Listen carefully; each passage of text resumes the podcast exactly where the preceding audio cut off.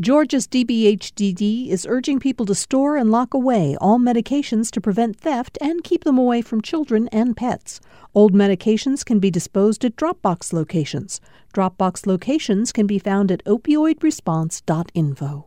A global pandemic, crashing economies, and protests over systemic racism have put American mayors, like Van Johnson, to the test. In less than six months on the job in Savannah, he's had to make some tough choices. We'll go ahead, we'll mandate it. You can be mad at me and complain and fuss at me later, um, but the role right now is to keep Savannah safe. I'm Virginia Prescott. Today on Second Thought, while Atlanta is again at the center of a civil rights struggle, we hear from leaders in Savannah, like the mayor and police chief Roy Minter. I wear this uniform to work, but I wear this every day as an African American male when I'm out in the community. And I never forget that. George Floyd could have been me. Plus, a city within a city, a community based plan to combat the spread of COVID 19 among Savannah's homeless population. New challenges for Georgia's oldest city coming up. First, the news.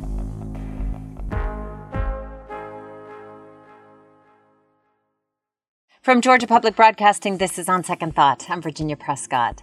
America's mayors have taken center stage in 2020. Big city mayors feuded with state and federal officials over COVID 19 protections and resources and have been praised and condemned for their handling of protests sparked by the death of George Floyd.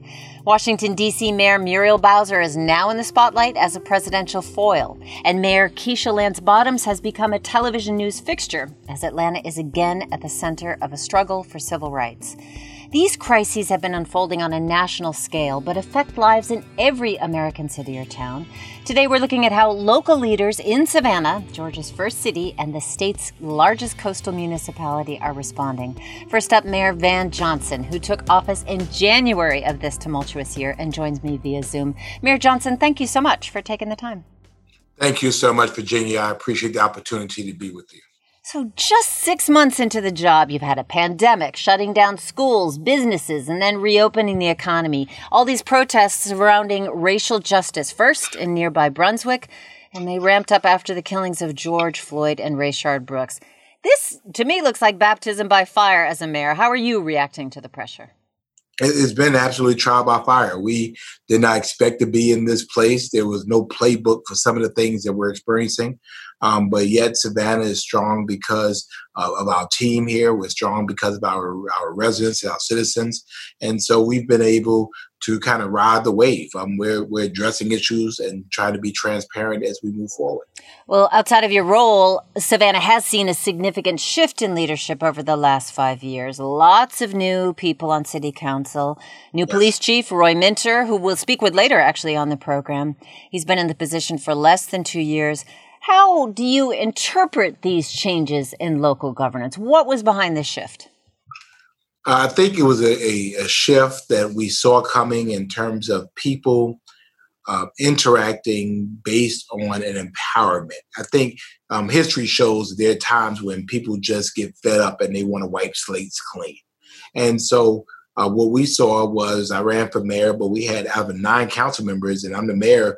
Really, only one council member came back. Seven members uh, new on our, our community. I think, and they are different. They're not the business people. These are community activists. They're community leaders. People that have been heavily engaged in grassroots organizing. So I think people are saying that we really want the shift to be more focused on neighborhoods and more focused to the issues that people deal with every day. Well, wiping the slate clean is something that has come up a lot, especially during these George Floyd protests. When they first began, Savannah citizens came out to march and to protest, and you were there. How do you consider your role in these demonstrations? It's pretty significant when the mayor is walking alongside protesters, and not every mayor did that. Well, I think that my issue is that I'm the mayor of this city. I've been a law enforcement officer for over 20 years. Um, but at the end of the day, I'm a black man. And so for me, that is a part of, of my uniform that I can never take off. I've had my own interactions with police. I've served as a police officer. I felt the frustration that people felt when they say, oh, no, not again. Um, there is something systematically wrong. People have been saying it in pockets for years, um, but this time was different. that now, and it may have been because of the pandemic, people were quiet enough to really pay attention to what was going on. And so now um, you have people from all corners of our community, from all races, all religious um, backgrounds that are saying, you know what, Black lives do matter. Yes, we know that all lives matter. And so some people say, well, why has to be Black lives? Well, I mean, all houses matter in my neighborhood. But if it's one that's on fire, it is that house that the fire department is going to pay attention to because it's on fire. And so we're saying all lives do matter. But in this case, as it relates to uh, African Americans, particularly males, and particularly with their interactions with police departments across the country, um, this is a situation that's on fire, and it deserved my respect. It deserved my attention to be a part of this.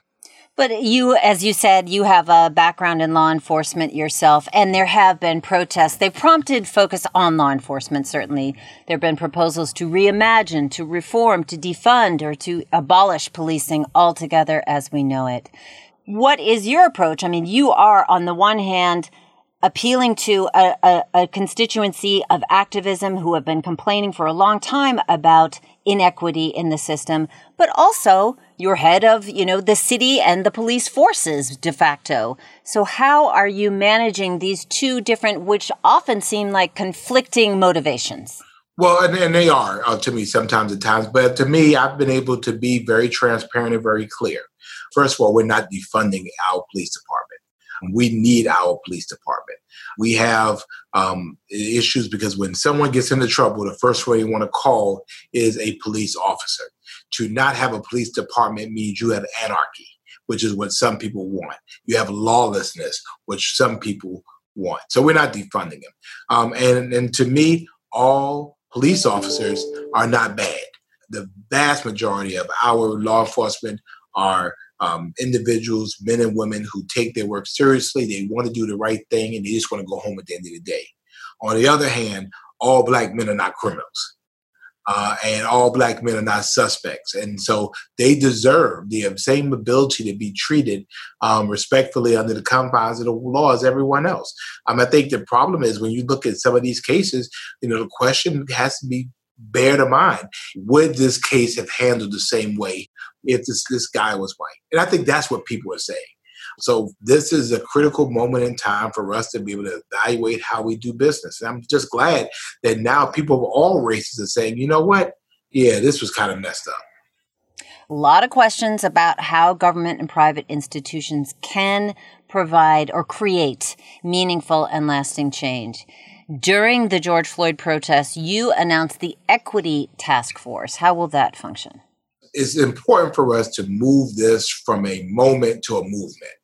Um, the moment was people out there protesting, and we have protests, and people see protests come and they go. People have emotionalism, and it comes and it goes.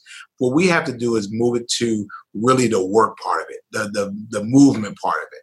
And so we know it's not only inequities as it relates to um, policing, but there are inequities and disparities across the spectrum, be it education, be it economics, be it healthcare. Um, and so this is an opportunity for us to be able to look at it from a data point of view, um, look at it intelligently, look at it academically, and let's bear out the perceptions and emotions that people feel. And so once we have the data um, spelling out what the situation actually is, then we can work on how do we address these things as it relates to Savannah. And so I think, again, the emotions don't mean anything if nothing comes out of that. Well, that's a question. How will this actually function? How will it work? How are you going to put data to work in creating policy? I mean, the data is not hard to pull. The, the question is once we pull the data, let's look at the data. Let's extrapolate that data. Let's dig down deeper in this data and let's look at it in terms of not only race, but class, not only in class, but of gender, not only of gender, but orientation, identity, and so then now you now have a blueprint, you have a playbook, so to speak, that you can now say, based on this, we see these disparities, we see these barriers. How can we do better as a community to address these barriers? Some of it might be in legislation, some of it might be in policies and procedures, and some things will be easier than others. Some are low hanging fruit, some are systemic. But at least from this, Savannah is different because of this. I'm speaking with Savannah Mayor Van Johnson. We're exploring how he sees his role as a leader in these very uncertain times of COVID 19 and the calls for racial justice and how to move forward. One of the things that activists have called for, and in 2017, a task force recommended removing two busts of Confederate leaders there in Savannah. This was before you were mayor. You were on the city council, however, at the time, and the city council did adopt the recommendations but there hasn't been a lot of movement since then. So I want to ask you first, you know, how much teeth, how much bite is behind task force in making policy? Well, I think that task force have as, as much uh, power as the body that organizes them have. You need to put it in context. The, the recommendations came from the committee in 2017. Uh, in 2019, the state changed changed the law to make it much more restrictive in terms of municipalities having the power to remove the historical statues. So um, essentially, we're at a point now that you know state law just basically prohibits us from doing it, um, unless you know for some very very clear things. If we move it, we have to move it to a place of equal prominence. Um, we can't move it to a cemetery. So it's really kind. Of, I think that the the recommendations were valid. It's just that the state has now put us in a position where they're not illegal. Uh, we've had um, uh, two of our buses that have been vandalized, um, and certainly we can't continue to clean them up. Well, as you know, there has been a proposal by Representative Shelly Hutchinson to change that legislation preventing the removal of Confederate symbols, monuments, plaques, markers, or memorabilia. So, if the Georgia legislature does vote to allow them to be removed, then what would your path going forward for those busts be in Savannah? My my path would be for a courageous community conversation uh, about this, um, because for Savannah, Confederacy, whether we like it or not, is a part of our history. Um, it is a part of the reason we are who we are. Um, I walk by these monuments and they have a little different meaning. I don't look at them in terms of hate. I look at them in terms of overcoming. Um, here I am, the mayor of the city. Here I am, years and years later showing that we were able to overcome. I think it's an opportunity for new heroes. I think it's an opportunity for new monuments. I think it's an opportunity to explain some of these current monuments in context um, about where people lived and how they lived. You know, people today, because we know better and do better, uh, if we were back in that time, we would have acted as people acted in that time. So for me personally, I don't harbor no ill will towards anyone. Um, I feel no monument has ever hurt me, but I think it's more important for us to get rid of the monuments of structural racism in terms of our practices, policies, ordinances, and laws that, that keep people um, living in Confederate times. Well, one of those disparities is communities of color have been much more heavily impacted by COVID 19. On Monday, you called an emergency special meeting to discuss the impacts of the coronavirus pandemic on the city and on Chatham County overall, along with Dr. Lawton Davis, director of the Coastal Health District. Why call this meeting? Why, why an emergency now? Because on Thursday and Friday, Chatham County uh, highest levels of infections since the pandemic started. Um, so at this point, we are now in a situation where um, we are worse off now in terms of infections than we were when we started and doing the stay at home order. It was necessary to me to be able to get the council together for them to hear directly from our coastal health district director, for them to ask him questions, uh, and then for us to be able at least to have some preliminary discussions about where do we go from here. Uh, it is clear that um, things were not getting any better. Um, we are open. And so, therefore, we have to see what we can do. We recognize that we are um, handcuffed, so to speak, um, by the governor's order, but I think there are some things that we can do. Um, one of those things that we believe we can do is to mandate that our citizens uh, and people in our city wear masks in a in the public space. Um, we know that wearing masks or face coverings helps slow the spread from person to person. If we're able to slow the spread, we're able to arrest the infection rate. We're able to get on that down downturn uh, in terms of uh, getting our city back to our new normal. Well, you know, our country is increasingly polarized, and there are fierce debates over issues like the response to COVID 19 that have become politicized. So now we're at a point when it feels like wearing a mask or not is not just a health decision, but a political statement. So, how in a city with a, a range of ideologies and constituencies are you approaching leading everyone? I'm just trying to keep folks safe. That's all it is. For me, it's not Democratic or Republican. It's not issue uh, about libertarian. Um, you know, for me, it's an issue of keeping Savannah safe, which is what I'm charged with. So people can complain. I just want you to be healthy enough to complain. Um, if you're intubated and you're in a hospital, obviously you don't have the ability to complain. We'll go ahead, we'll mandate it. You can be mad at me and complain and fuss at me later. Um, but the role right now is to keep Savannah safe. I don't want to politicize this. I think the science is clear. So I'm going with the science. So you've talked about a couple of cases where local leadership and state leadership, and also if we use the subtext, federal leadership are at odds. So, Mayor Johnson, if you if you could wave a magic wand and make the city of Savannah the best it could possibly be, what would you begin with? First of all, that there would be no COVID nineteen. That we will be clear of that, but there is a sense, uh, a renewed sense of equity.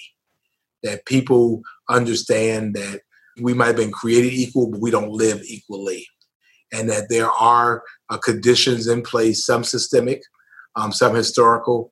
Sometimes it's just based on where you live. And so um, for us to really get involved with that work and for people to understand that work, to say, you know what, I have five oranges and this person has none. And I should be concerned that person has no oranges at all. Um, and so it doesn't necessarily mean a redistribute, redistributing of my five, but we need to invest in getting a tree so we're able to make sure those folks that have none have none. And I think once you're able to do that and you recognize and understand the collective worth of people, um, we're able to solve any problems that come before us. Savannah Mayor Van Johnson, thank you so much for your time. Thank you very much. I appreciate your time. Coming up, the talk is a rite of passage for Black Americans. Well, we're going to hear from a handful of Georgians who received the talk as young men, how they passed it along, including from Savannah's police chief. I'm Virginia Prescott. Stay with us for more of On Second Thought.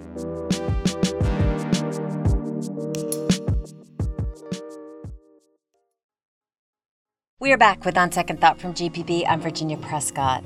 For generations, the talk has been a mainstay in African American families. At some point, black children all get warnings from elders about how to avoid or survive police encounters. We asked three Georgia men about how they remember the talk. Here's what they had to say. My name is Dr. Andre Brock. I'm an associate professor at Georgia Tech. My name is Terrence Lester. I'm the executive director and founder of Love Beyond Walls. My name is Gerald Nunes. I work as a case manager at a personal injury law firm. You know, the talk is a rite of passage for Black children. Essentially, we're taught how to behave in the presence of police officers to mitigate potential harm. It was very much a sense of these are not the friendly officers that you see on Nickelodeon or the like. These are people who are vested in finding a way to get you in trouble. It's a discussion that many Black parents consider a necessary evil, dreading the day when their children kind of go from their innocence to being considered threats. The first thing they told me was that I'm going to grow up to be a Black man and that I was already going to have strikes against me because of that. And I didn't necessarily understand it back then. If you're ever pulled over by the police, be polite and respectful and keep your mouth closed. Also, to make sure that I'm always calm. Even though it's a little difficult to try to be calm, I've noticed that if I'm being pulled over for any reason, um, my heart begins to race. Even if you're in the right, you know, watch your words. You need to have a receipt in your hand when you leave the store and hold it visibly. Seeing what my friends may have gone through, um, not having a receipt and being accused of stealing something, that just put in my head to make sure to always get one. Never pick up anything if you don't intend to buy it. Keep your hands in your pockets and away from the shelves. My uncles would warn me not to wear baggy clothes. My dad didn't want me to have cornrows growing up you should always have your hair cut. You should always have clean clothing on and never look angry or sad in public because you could be viewed as a threat. It's difficult, but it's like I always question am I going to make it after this? Like, am I going to be alive? They just wanted us to make it home safe.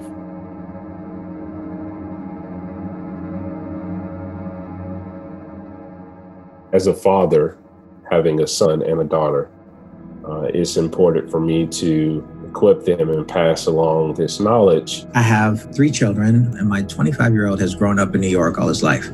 And having to tell him to reduce yourself to the least objectionable agent is a humiliating thing to have to tell your child. I struggle with explaining this sense of inequality. Black children encounter this information, you know, at nine, 10 years of age. I have a nephew. He'll be 10 in September. And we've begun talking to him. And so we're trying our best to not traumatize him, but try to prepare him. My youngest, I want to talk to her about the ways that she can be misunderstood as a Black woman. It's a variation on the talk, but it's still necessary to have. It's just one of those things where, you know, your heart really hurts. In America, if your skin is kissed by nature's sun, um, the reality is that you will be treated differently. What I wish that people understood about being a black man in America is that while I constantly exist under the watchful eye of racism and racist ideology, that that is not the only thing that constitutes me. I want people to know that the color of my skin should not make me more threatening. Racial trauma is real. So many people have the option to disengage. I don't have that option. I have to wake up every single day with the residue of what has happened historically in recent history, and that affects me. Living with that stress and seeing different things and causing trauma, it is a detriment. It does hurt us and it holds us back from a lot of stuff. As Black parents are having this talk with their children, I hope non Black parents are also having talks with their children to ensure that we have a safer and equitable world.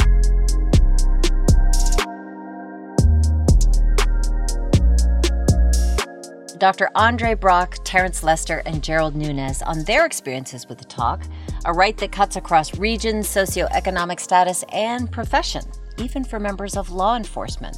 Roy Minter has been chief of police for the Savannah Police Department since August of 2018. Before that, he was police chief in Peoria, Arizona.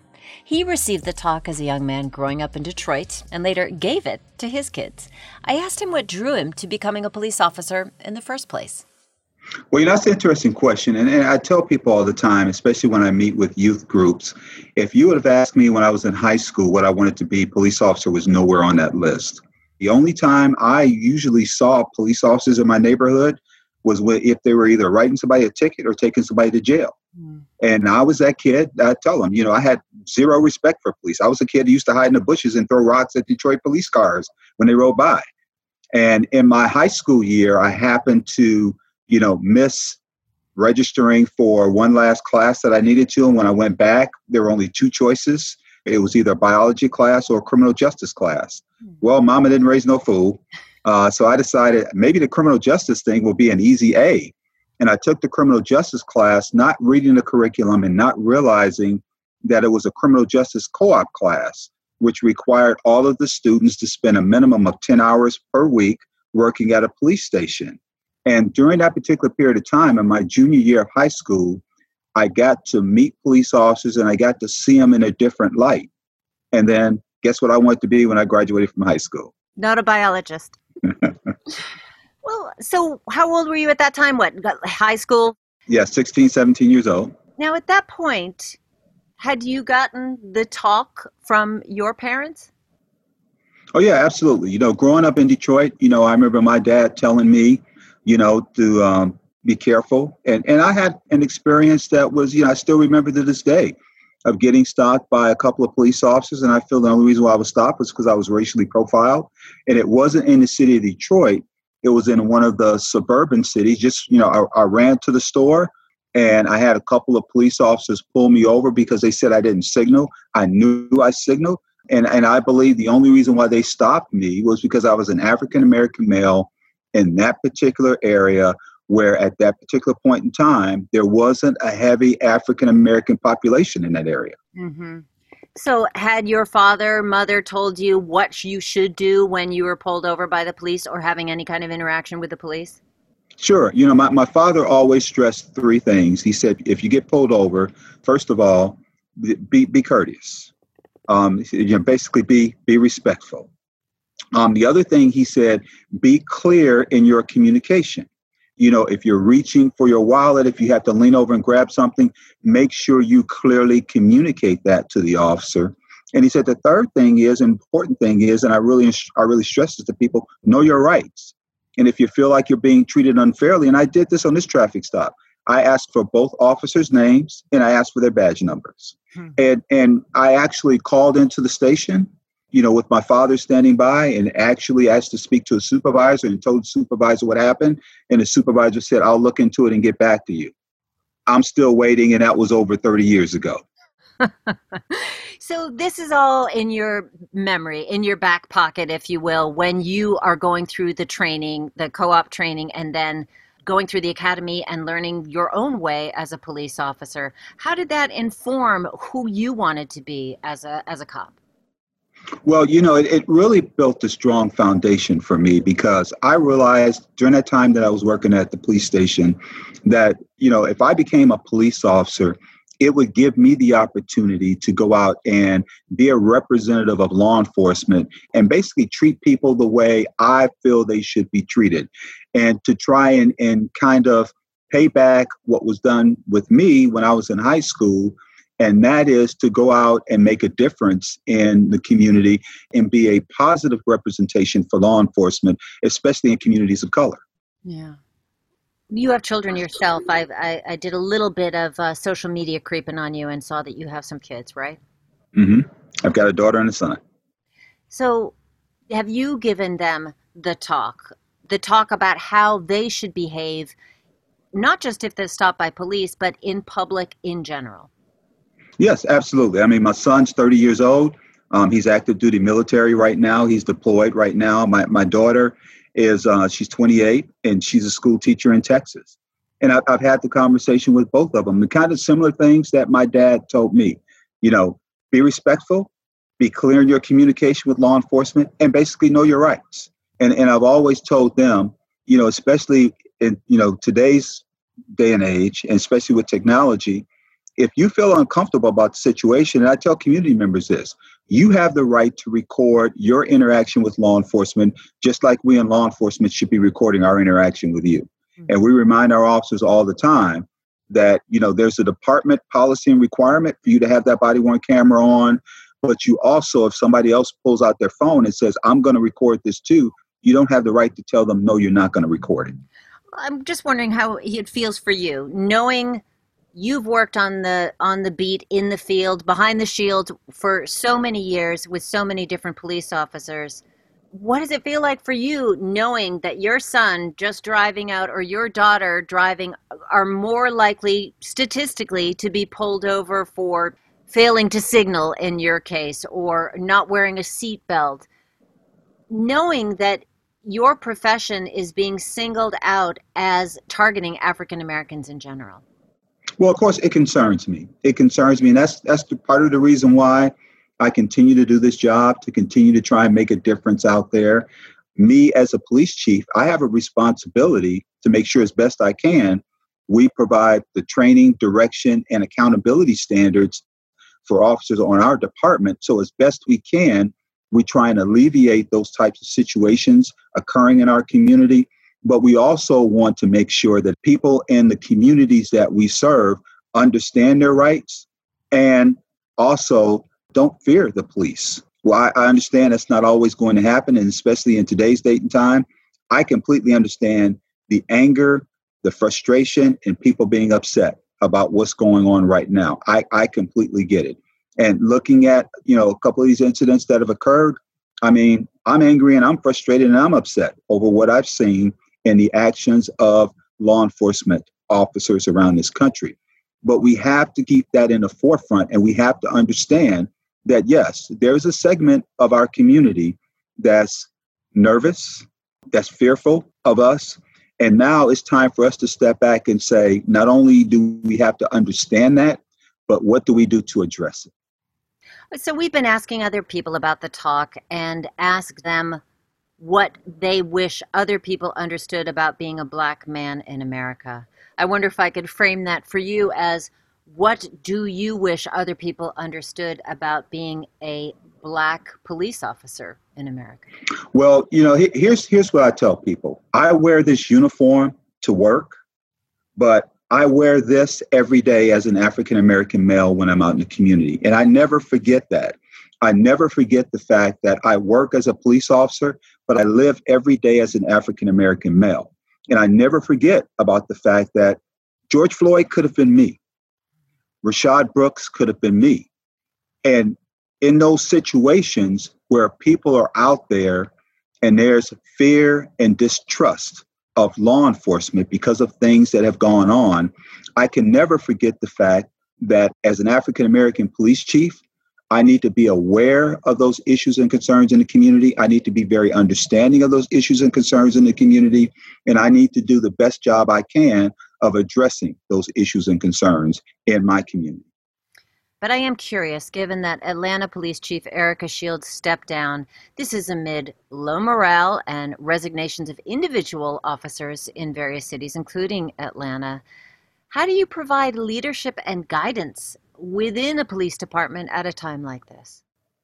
Well, you know, that's, that's a great question. And, uh, you know, we tell people all the time, you know, all it takes is for one bad incident to occur and it could change or taint the entire view of your organization out in the community. Every day that you go out there, that's an opportunity for you to make either a deposit or a withdrawal in the trust account of members of our community. And you need to go out there and make as many deposits as you can.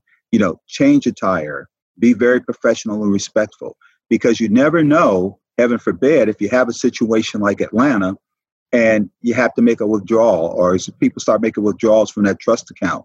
You need to make sure that you got more deposits than you have withdrawals.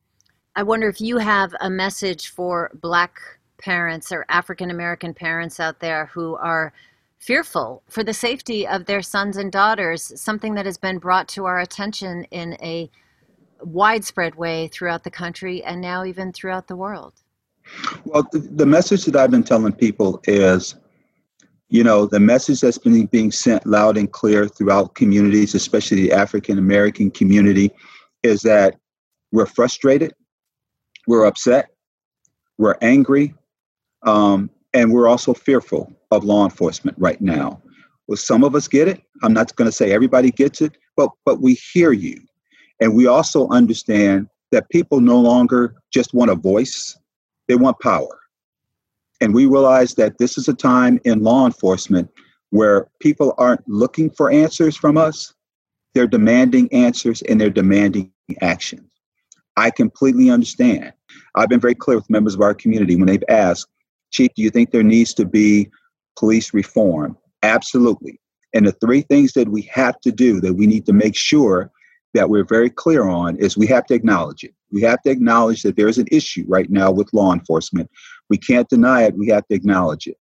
The other thing is we have to commit to doing something about it. We can't keep saying we're going to talk about it, we're, we're going to get together, we think we're going to do something. We have to make a commitment to do something to address the issue that's going on in this country right now with police community relations. And the third thing is it has to be a priority. We can no longer say six months from now, two years from now, we're going to see what we can put together. This has to be a priority. We have incidents that are occurring almost on a daily basis that are causing concerns in communities, especially the Af- African American community.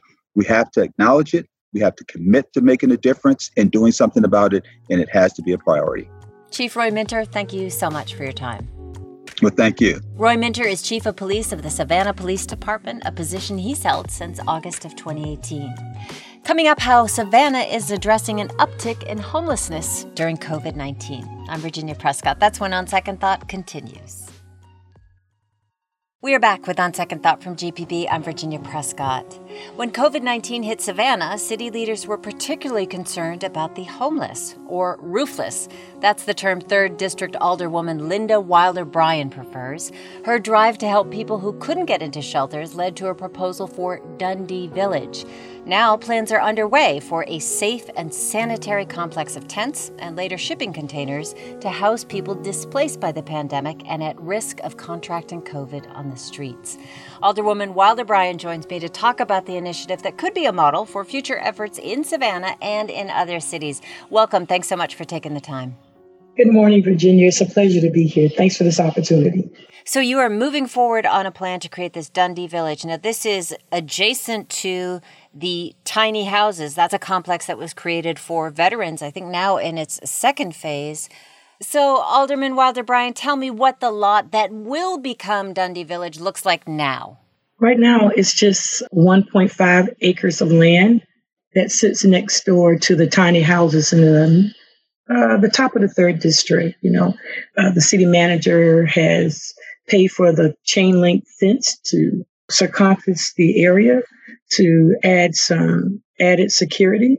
Uh, Georgia Power has added the lights. And so now we're just waiting for the tents to come back. People were so excited. They sent tents and we had to exchange the tents so that they would be waterproof. And so um, Amazon has graciously said that they would you know, take them back because they're still in boxes. And so we're just waiting for the truck to come from North Carolina that will house the um, shower stalls and the bathroom stalls. Just really excited. Yeah, it sounds like a, a, an amazing project that you got the idea for this, this Dundee Village, from an article you saw of a similar effort in Tampa. What really appealed to you? Well, what was so appealing is that we know that we need to follow science. And science says that we need to wash our hands for at least 20 seconds. And it just dawned on me that some of the people don't even have water to drink, less more wash their hands. And so I didn't invent the wheel. We just tried to keep it greased here in Savannah. And so Tampa did a really great thing and we tried to emulate them in our own tweaked forms.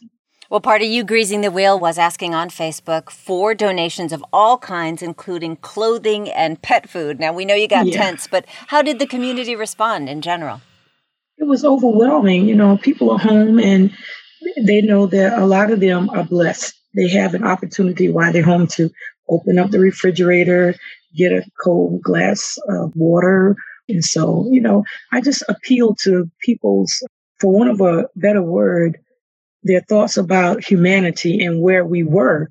And so the one thing about this pandemic is people who did not have the time to think about the suffering of other people, it became, I'm suffering too, but just not as much as the roofless people. And so it was just overwhelmingly humbling to see that people cared and wanted to send bug spray and socks. And it kind of grew its own legs and I'm just so happy that people heard my uh, cry for help and my call to action. It was amazing. How many people will it eventually house there Dundee Village? Well, we're going to start out with like 75 to 80 people and have a command center there that's going to offer wraparound services. We know that a lot of people have substance abuse and mental health issues. And so we just wanted to do something that would also take care of people that we just tend to forget. And it's not to isolate them and make it like a camp, it's to make sure that they are getting the services that this city provides to everyone. Just because you're roofless, it doesn't mean that you can't get the services that you need to just change the quality of your life. You uh, mentioned wraparound services. What are some of the things that will be provided? Is there going to be somebody like a social worker or somebody yes. on site that somebody on site in our command center, somebody who can maybe help them get birth certificates, or if they're uh, vets. A lot of times, because um, vets are really going through some things, they don't have the wherewithal to go to the site, and so we're bringing that site to them. Um, food stamps, maybe medical attention, uh, maybe even employment. We just want to, uh, what do you need? And let's help you get to where you need to be. So, will there be requirements for people who live in Dundee Village to abide by, you know, a kind of code of conduct? A code of conduct, yeah. And you know what was so interesting of uh, the code of conduct when I was talking to some of the roofless people, we actually got some input from them. And I think the the best way for people to live in any um, surroundings is that they make their own rules. They're more often to follow their own rules than to be subjected by somebody else, you know, who's going to enforce these things. They wanted to work. I mean, a lot of them were kind of apprehensive about picking up all of this stuff and moving. And so the moving parts where, you know, we had real conversations.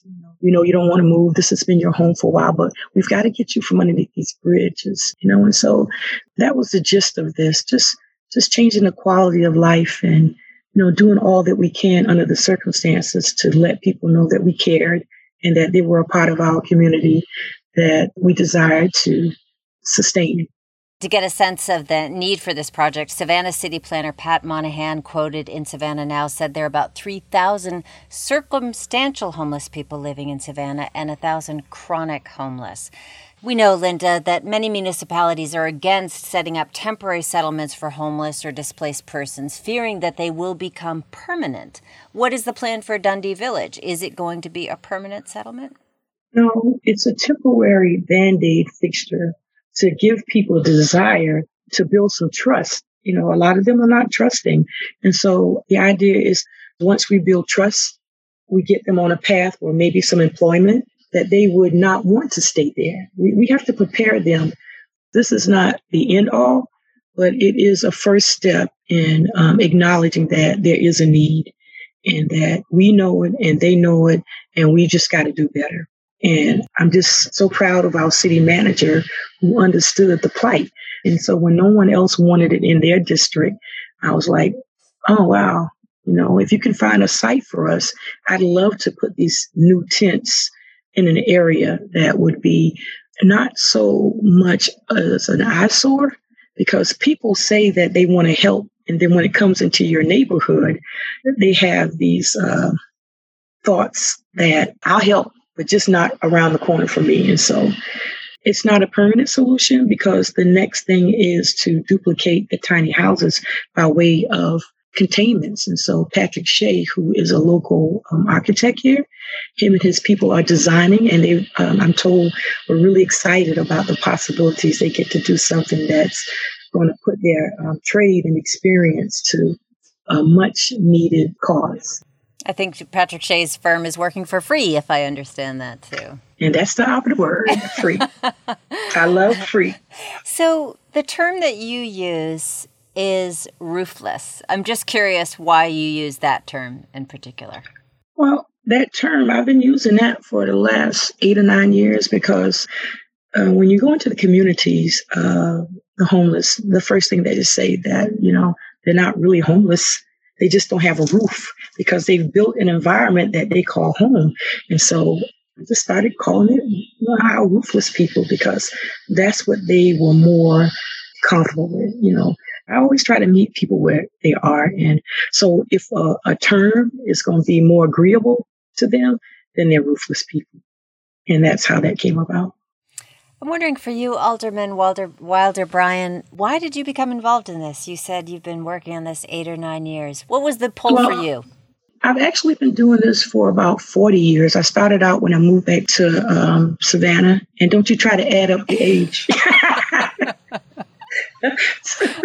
so, so I worked at the um, Economic Opportunity Authority, Mr. Finney, when I moved back to Savannah from Atlanta. It gave me an opportunity to just do some amazing things. Um, John Finney, who's just a great mentor, always told us that if you can't find the money, find some people who don't mind getting their hands dirty and that they're not numb. And so we found some people that didn't mind getting their hands dirty and their heart was in it. And so you have to be innovative. Again, you don't have to reinvent the wheel. You just get more people and it doesn't have to be the same people all the time. And so we just, we're going to have to be able to walk our talk. And we do this by, by being as transparent and open and thankful that people really are involved. And, and this means a lot to them too. Linda Wilder Bryan, thank you so much for your time and your efforts. Really appreciate yeah. it. Yeah, thank you. I appreciate the opportunity. Linda Wilder Bryan. She's alderman for Savannah's 3rd District and one of the leaders behind the Dundee Village, a sanitary and secure homeless site to help residents stay safe and healthy through the COVID 19 pandemic and hopefully beyond.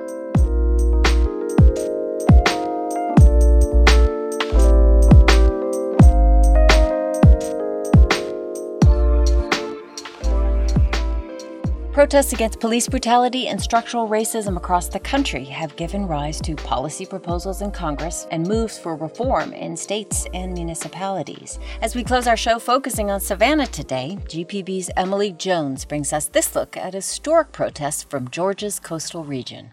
Diane Allman is standing on the Tybee Island beach watching her young kids play in the surf. Just this week, I've come to the beach three times, and I live, um, it's, it's a good 45 minute drive for me, but they love the beach. They love the water here. Only a few decades ago, Allman would have had to drive all the way to the designated black beaches on Hilton Head. Tybee was whites only until 1964.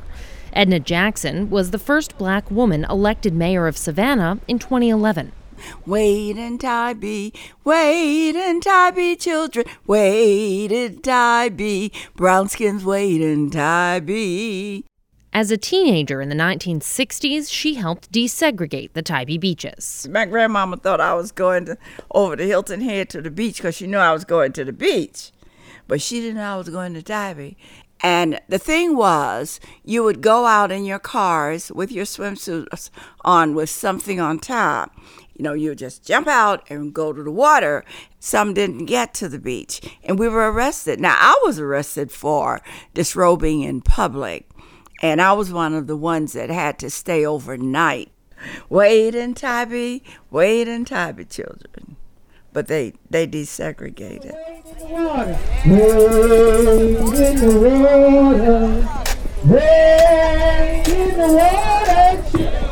Wade in the water, wade in the water, in the water. God's gonna trouble the water. Every year, folks on Tybee remember the wade in protests and celebrate Juneteenth with a wade in of their own in a big group with public officials participating and no police. Diane Allman brought her kids this year. It just felt like this was the year to speak up and this was the year to celebrate. I guess in a way, it's 2020 and it's a year of looking back and saying, um, is it worth it? Can I see, you know, do I see the the efforts and the fruits of my ancestors' um, sacrifices for me? And yeah, I do. Yeah. And Allman's kids have joined the current protests in an online demonstration by and for kids. Edna Jackson says today's protests are part of the ongoing movement they remind me so much when I was their age and how we wanted to affect change in this community. I call it a journey because it never ends. No matter how much you do and how much you have accomplished, I can walk out there in the street right now and someone may call me the N word. The difference now than and then in the 60s is that it is not led by just African Americans. If you look, take pictures of all of the protests that are happening all over this world, it is a people's protest. And that's what makes it so good because people can see the injustices that have taken place here. But when I see it in my young people, in the young people here in this city, this city is about to change and change and change.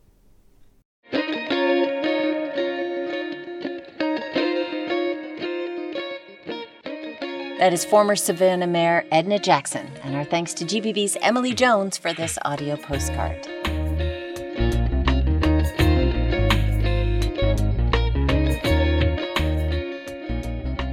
On Second Thought is stepping aside for a holiday special next week. GPB will air an Independence Day edition of With Good Reason from the talented folks at PRX. You'll hear about the tradition of African American performers and about famous and less well known American poets. We hope you'll enjoy it, and we will be back with On Second Thought on July 10th. Until then, have a safe and happy July 4th weekend celebrating the great American experiment. On Second Thought is produced by Priya Mahadevan. Supervising producer is Amelia Brock. Jesse Neiswanger and Jake Troyer are our engineers. Our intern is Chase McGee. Executive producer is Mary Lynn Ryan. And I'm Virginia Prescott. Thank you for spending some time with On Second Thought.